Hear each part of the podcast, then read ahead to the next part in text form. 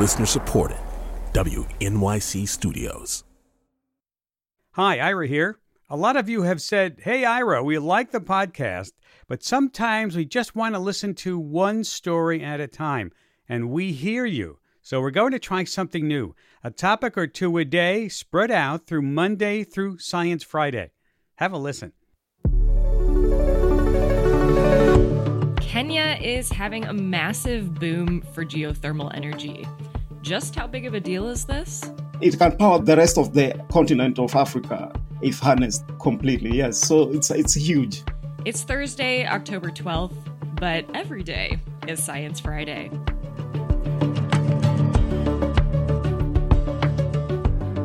I'm sci fi producer Kathleen Davis. Kenya is seated right on the split of the African continental plate. This means there are a ton of hydrothermal vents, which are perfect for harnessing geothermal energy. This renewable energy is really ramping up in Kenya. A bit later, guest host Flora Lichtman will explore this story. But first, we're going to head to Louisiana, where a saltwater wedge is hitting coastal towns. Today we're talking about a saltwater wedge. I know it sounds like a menu item at Sweetgreen, but it's actually a natural phenomenon. Seawater from the Gulf of Mexico is slowly creeping up the Mississippi River. And this is making waves for some Louisiana residents. This salty slurry can contaminate drinking water. So, how are cities preparing, and what does this mean for people living on the river? Here to tell us more is my guest, Halle Parker, Coastal Desk reporter for WWNO Public Radio in New Orleans, Louisiana. Welcome back to Science Friday. Hi, Flora. What is the science behind a saltwater wedge? Like, why does it happen?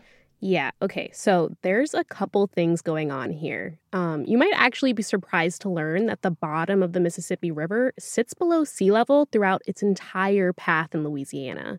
So that means that the Gulf of Mexico can actually creep up if given the chance. And usually we don't have a wedge because the force of the fresh water flowing down the Mississippi River actively pushes against the Gulf of Mexico um, to keep it back at the mouth of the river. It acts kind of like a barrier for the most part. But we're in the middle of a drought, so not a lot of rain has been falling, and that means there's less water flowing down the Mississippi River. So we lose that barrier, and it leaves an opening for the denser salt water of the Gulf of Mexico to encroach up the river underneath the fresh water that's still flowing downstream and increase the salinity as it moves upriver. How often do these saltwater wedges happen? Is it unusual? Not necessarily. Like in general, this saltwater wedge is, like you mentioned, like this natural phenomenon. Um, and historically, it's happened on a cycle, like once in a decade. But this year is different. Why? In what way? So there's a few things. Like this is the second straight year that this saltwater wedge has formed, breaking from past trends. Like last year, it didn't stick around that long and it stayed closer to the mouth of the river, isolated to the lower end of this parish that's south of New Orleans called Plaquemines Parish. And so last year's wedge was normal, so to speak. But two back to back years with historic droughts and little rainfall forecasted in the coming months means that this year's saltwater wedge might extend farther upriver and threaten drinking water of almost a million people in the greater New Orleans area. That happened one time back in 1988, just for historical context, but the wedge only made it this far for a few days before retreating, but this has the possibility of sticking around for a lot longer. Wow, a million people. So how how does the wedge affect drinking water? So this is an issue because the Mississippi River is literally the source for drinking water for this region. So that's where the water treatment plants are literally sucking in the water that's then pumping to people's taps after treatment. So if the Mississippi River gets saltier, then our tap water gets saltier too. How are people preparing? How are cities preparing? Yeah, so preparation really depends on population size and how much water each parish needs.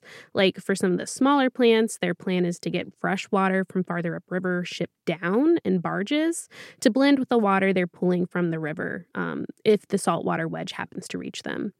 Those smaller plants are also renting this equipment called reverse osmosis purification units, which is a mouthful. And that can remove the salt from the water with the process called desalination. Um, but you know, the bigger plants for areas like New Orleans and surrounding suburbs really need more water than those options can provide. So, local officials are looking to rapidly build pipelines that will draw millions of gallons of fresh water from a point farther upriver, similar to how those barges are working. Um, the focus has really been on making sure that the amount of salt in the water stays low, both for people's health and other reasons. Wow. Have you heard from residents? Are, are people concerned about this? Yeah, so really, I've been getting a lot of questions. There's just a lot of fear and anxiety about what could happen, especially since there's still so much uncertainty about just how bad this water emergency could be. And we won't have a lot of answers until the salt water actually gets up here, if it does. And that unknown can be scary. People want to know how to prepare. Does it impact residents in any other way besides their drinking water? Yeah, so salt water actually speeds up the corrosion to metal, and that can affect pipelines throughout cities. Um, so that's a huge concern. But another concern is also people's appliances, like washing machines, air conditioning, dishwashers. All of that can be damaged. And in Plaquemines Parish, they already have been. I went down there last week and talked to a fishing guide named Jamie Taylor. Um, he works out of a community called Venice, and he said it's been really bad. If you drive up and down the road, you're going to see hot water heaters sitting by the road because people have had to replace them. And this stuff can be expensive to fix, so those residents that have been affected are looking for help with money to replace them. And residents who haven't been affected want to know how they can avoid the problem in the first place. But that's another thing that we don't have all the answers to yet. How do how do these wedges go away? Yeah, so it all comes down to rain pretty much. Um, we're not expecting much down here in the next few months, so we're really waiting on rain to fall up in the upper Mississippi River Valley, the Ohio River Valley, and then make its way downstream and increase the flow of the Mississippi River so it's able to push that salt water back to where it came from in the Gulf of Mexico. Right now, the projections for the wedge's whereabouts last until the end of October. Could it actually last longer than that? Yeah, actually, the Army Corps of Engineers has warned local officials to just be prepared for this salt water to actually stick around for up to 90 days. That's like three months, so almost in January. So we could be dealing with this for a pretty long time. Oh, wow. Are these saltwater wedges linked to climate change? I mean, if it's about drought, are people worried we're going to see more of them in the future? Yeah, that's a really important question. Um, the researchers that I've spoke to have said that climate change is one of the factors leading to this saltwater wedge being so bad this year. Because climate change is known to make extreme weather, like droughts, worse, we could potentially expect this to happen more often than it has in the past. Now, the researchers I've talked to have cautioned against thinking about this incident as like a new normal. Like it's not something we would necessarily see every year, but it is something that we could see happen more often than in the past than on that decadal cycle. So that means that local officials need to start thinking about long term adaptation, especially since this will probably happen again. That's all we have time for. I'd like to thank my guest, Halle Parker, coastal desk reporter for WWNO Public Radio in New Orleans, Louisiana. Thank you for joining me.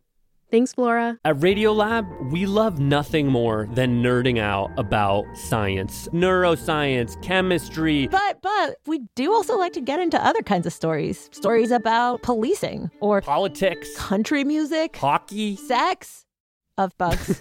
Regardless of whether we're looking at science or not science, we bring a rigorous curiosity to get you the answers. And hopefully make you see the world anew. Radiolab, adventures on the edge of what we think we know. Wherever you get your podcasts. For the rest of the hour, we're heading to East Africa, where the region's geology is powering a renewable energy boom. Below Kenya, deep underground, the African continental plate is splitting in two. That continental cleave creates hydrothermal vents, and these vents are ripe for harnessing geothermal energy. So, as a reminder, geothermal is a renewable form of energy. Hot water bubbles up from deep underground, When it comes to the surface, it turns to steam. That steam spins a turbine connected to a generator, and poof, electricity. And Kenya is producing a lot of it. Half of Kenya's energy production is from geothermal plants, and that amount is growing. My next guest reported extensively about this for Science News. Geoffrey Kamadi is a freelance science journalist based in Nairobi, Kenya. Welcome to Science Friday. Thank you for having me. Geoffrey, when did Kenya start investing in geothermal energy? Was the country ahead of the curve? Yeah, so uh, compared to uh, most of the world or in Africa, it, was uh, very much ahead of the curve. The country started exploring uh, its geothermal resources in the 1950s. Is that because of its sort of specific geology? Yeah, so the geology of the country favors geothermal exploration. The heat is much uh, closer to the surface compared to uh, most of the region or Africa. So it is much um, less expensive to explore the heat resource compared to other places. What do the geothermal plants look like? They are comprised of a number of you know pipes that are coming from the geothermal wells away from the plant uh, some distance away, where the the steam and the water is harvested and then pumped through a series of pipes to the power plant where the turbines are, which are then used to, uh, you know, turn the turbine to generate electricity. What is the potential of this energy source? We said in the intro that half of Kenya's energy production comes from geothermal plants, but how much power could Kenya theoretically produce using geothermal energy?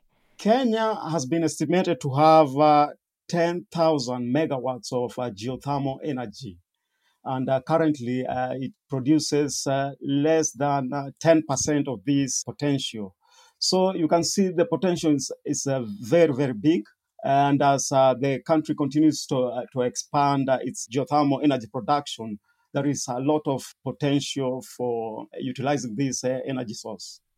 Is 10,000 megawatts a lot? It's quite a lot. It can power the rest of the continent of Africa if harnessed what? completely. Yes, so it's it's huge. It could power the whole continent of Africa. Yes. Just the geothermal potential in Kenya alone could power all of Africa. Yeah, so uh, the 10,000 uh, megawatts is, uh, is quite a big, big energy uh, source. So if it can be utilized to its uh, fullest potential, then uh, it can be a very big deal uh, in terms of energy production uh, in Kenya and uh, Africa. The continental rift that is sort of prime for tapping into geothermal energy, how far does that stretch? Are other African countries sort of getting on the geothermal train?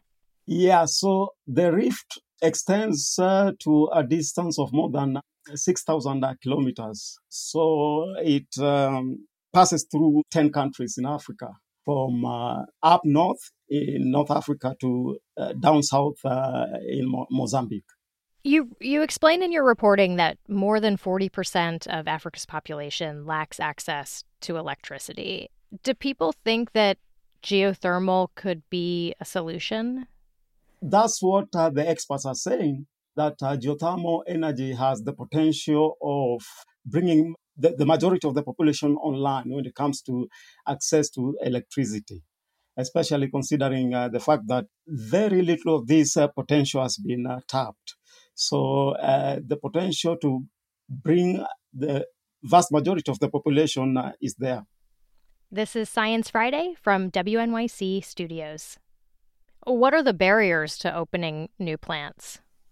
So there is the cost implication of getting this resource. It's very expensive to drill a well and uh, you know connect it to a power plant or to build a new power plant. So it's very very costly. And uh, the advantage that Kenya has is that uh, this heat source is much closer to the Earth's surface uh, compared to other parts of the world.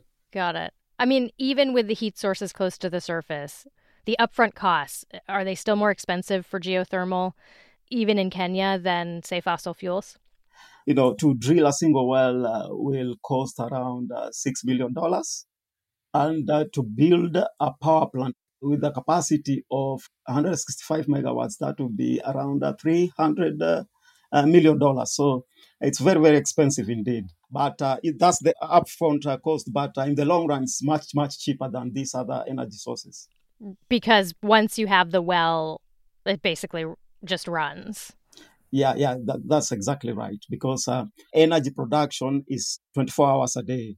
Uh, unless uh, there is an issue with maintaining the power plant, for example, which cannot be said of uh, these other energy sources like uh, hydro or wind or solar.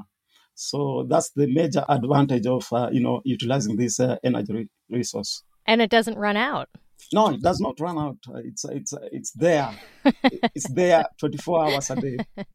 24 hours a day and you're not going to just like use it all up. Um given the upfront costs, where does the money come from for new plants? Is the government investing, private industry? So the government is heavily involved when it comes to investing in the geothermal exploration in Kenya. And uh, other partners also are involved, like the World Bank and other private, uh, you know, entities as well. You spoke to a lot of people in the course of your reporting. What is the long-term hope for the future of geothermal in, in East Africa? So the hope is to attract as many uh, investors to come and uh, utilize this energy resource. The other challenge is that, uh, you know, the capacity to utilize this energy in Kenya is, uh, is very, very low compared to other places. Uh, we do not have uh, electric trains, for example. So there have been plans to come and set up, for example, green manufacturing parks in Olkaria where this uh, geothermal is being produced. And uh, industries are being encouraged to uh, to utilize this energy. So the potential is is very very huge. And people are excited about it. Is that your sense? Exactly. For example, there has been um, this movement of removing carbon dioxide from uh, the atmosphere uh, using these new technologies of the future. I'm sure you've read about uh, direct air capture, for example. So there is a company that is coming in and uh, is trying to see how it can utilize this um, green energy resource uh, to remove uh, atmospheric carbon and store it underground in, in, the form of rocks. So this is still at the initial stages. So the, the potential for the utilization of this energy is, is, is big. Is this a point of pride for Kenyans to be at the forefront of renewable energy? Yeah, as a, as a, as, as a leader in uh, geothermal exploration and expertise in the region, Kenya is very, very, very proud. You can see, for example, other countries are questing, uh, you know, the expertise from the country to uh, help them explore their geothermal resources in Djibouti, in um, Ethiopia, in uh, the neighboring countries of Uganda, Tanzania, Rwanda, and as far south as uh, Zambia. So Kenya, Kenya is very, very proud um, to be at the forefront of, of uh, geothermal energy development in um, in Africa. That's all we have time for. I'd like to thank my guest. Geoffrey Kamadi is a freelance science journalist based in Nairobi, Kenya. Thank you for joining us. Thank you for having me. One more thing. Have you heard? In just a few weeks, Ira and the Sci Fi team will be heading to Chicago. If you live nearby, come on down for a live recording of your favorite radio show at the Studebaker Theater on Sunday, October 29th. We've got some great stories lined up about behavioral science. Your behavior should be to go get your tickets at sciencefriday.com slash Chicago. That's sciencefriday.com slash Chicago. That's all for today. A lot of folks helped make the show this week, including Nahima Ahmed, Santiago Flores, Rasha Aridi, Phyllis Samers, Robin Casmer, and many more. On Friday, we'll dive into a roundup of the biggest science news of this week, including the upcoming solar eclipse. I'm Kathleen Davis. Thanks for listening. We'll catch you tomorrow on Science Friday.